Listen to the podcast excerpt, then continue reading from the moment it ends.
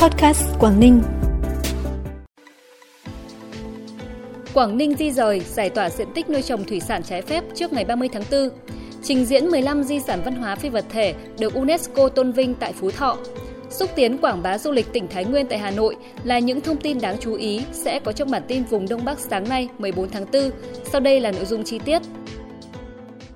Thưa quý vị và các bạn, theo thống kê của Sở Nông nghiệp và Phát triển Nông thôn Quảng Ninh, cả tỉnh hiện có gần 970 ha nuôi trồng trái phép. Để lập lại trật tự nuôi trồng thủy sản, hơn một tháng qua, Quảng Ninh triển khai đợt cao điểm vận động, di rời các cơ sở nuôi trồng thủy sản trái phép. Đến thời điểm này, đã có trên 70% tổng diện tích mặt biển có hoạt động nuôi thả thủy sản trái phép được di rời. Còn lại hơn 230 cơ sở nuôi trồng thủy sản trái phép lực lượng chức năng của tỉnh phấn đấu đến ngày 30 tháng 4 sẽ di rời toàn bộ diện tích nuôi trồng thủy hải sản trái phép và hỗ trợ ngư dân xử lý bè mảng, phao xốp, đảm bảo vệ sinh môi trường nhằm lập lại trật tự môi trường nuôi biển.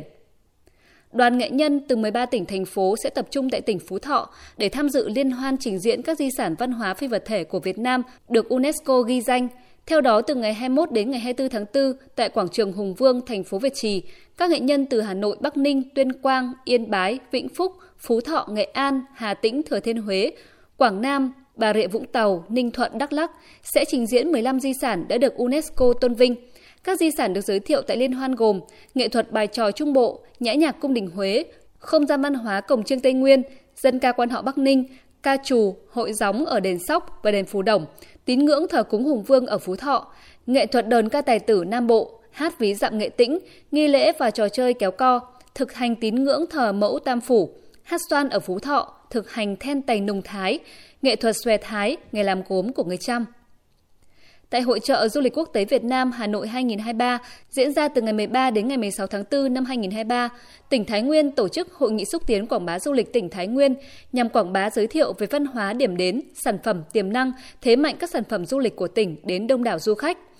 Thông qua hội nghị nhằm tạo cầu nối để các doanh nghiệp du lịch trong và ngoài tỉnh giao lưu, gặp gỡ, trao đổi, tìm kiếm cơ hội đầu tư, ký kết hợp tác khai thác phát triển tối đa tài nguyên du lịch, đa dạng hóa sản phẩm du lịch đặc trưng, góp phần tăng lượng khách du lịch đến với Thái Nguyên, đẩy mạnh quan hệ hợp tác với các tỉnh thành phố trong cả nước để phát triển lĩnh vực du lịch, tăng cường xúc tiến hợp tác xây dựng sản phẩm, tuyên truyền quảng bá hình ảnh du lịch Thái Nguyên đến với du khách trong và ngoài nước.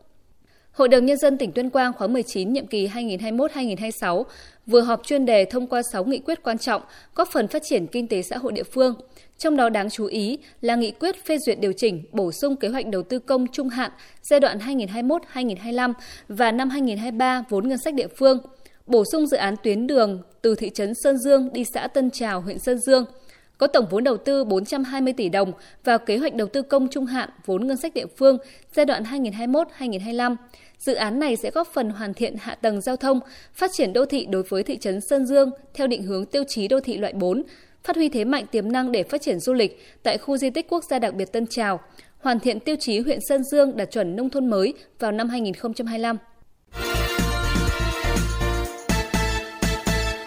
Bản tin tiếp tục với những thông tin đáng chú ý khác.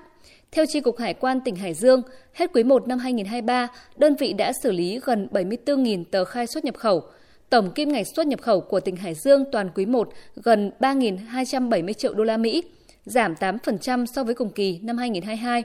Kết thúc quý 1, Tri Cục Hải quan Hải Dương đạt mức thu ngân sách nhà nước hơn 650 tỷ đồng, vượt 26% so với chỉ tiêu được Tổng cục Hải quan giao, tăng 13,6% so với cùng kỳ năm 2022. Ủy ban nhân dân tỉnh Bắc Giang vừa ban hành kế hoạch tổ chức thực hiện tháng cao điểm vận động người dân tham gia bảo hiểm xã hội tự nguyện năm 2023 với chủ đề Bảo hiểm xã hội tự nguyện, điểm tựa an sinh khi về già, diễn ra từ ngày 1 tháng 5 đến ngày 31 tháng 5 năm 2023.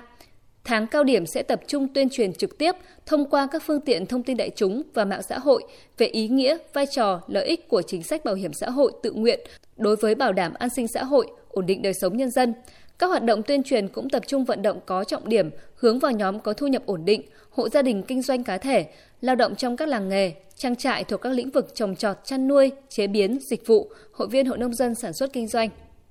Tại mốc 1250, đồn biên phòng cửa khẩu Chi Ma, đồn biên phòng Chi Lăng, huyện Lộc Bình, tỉnh Lạng Sơn, và Đại đội Quản lý Biên giới Ninh Minh Trung Quốc vừa phối hợp tổ chức hoạt động tuyên truyền, phổ biến pháp luật chung cho người dân hai bên biên giới. Hai bên đã tiến hành hội đàm, trao đổi phương pháp tuyên truyền, thông báo về tình hình quản lý, bảo vệ biên giới của mỗi bên và triển khai hoạt động kiểm soát biên giới, phòng chống xuất nhập cảnh trái phép và buôn lậu qua biên giới trong thời gian tới. Bên cạnh đó, hai bên đã tổ chức tuyên truyền pháp luật cho người dân hai bên biên giới, giới thiệu hướng dẫn người dân cách kiểm tra cột mốc và hướng đi của đường biên giới, phổ biến hành vi vi phạm quy chế quản lý, bảo vệ biên giới trên đất liền giữa Việt Nam và Trung Quốc. Phần cuối bản tin là thông tin thời tiết. Thưa quý vị và các bạn, hiện tượng mưa nhỏ, mưa phùn, thời tiết ẩm ướt rất khó chịu đã kéo dài mấy ngày nay ở các tỉnh phía Đông Bắc Bộ, gây ảnh hưởng xấu đến sinh hoạt thường nhật của người dân. Dự báo trong ngày hôm nay, các tỉnh miền Bắc nước ta chịu ảnh hưởng chủ yếu của rìa phía Nam rãnh áp thấp có trục ở khoảng 25 đến 28 độ vĩ Bắc, đang có xu hướng bị đẩy nhanh xuống phía Nam và đầy dần lên bởi một bộ phận áp cao lạnh lục địa tăng cường từ phía Bắc. Riêng phía Đông Bắc Bộ còn chịu ảnh hưởng của rìa phía Tây Nam, khối không khí lạnh suy yếu và biến tính. Do vậy, ở các tỉnh phía Đông Bắc Bộ, trời vẫn nhiều mây, độ ẩm không khí cao, về đêm và sáng hiện tượng sương mù, mưa nhỏ và mưa phùn còn xảy ra.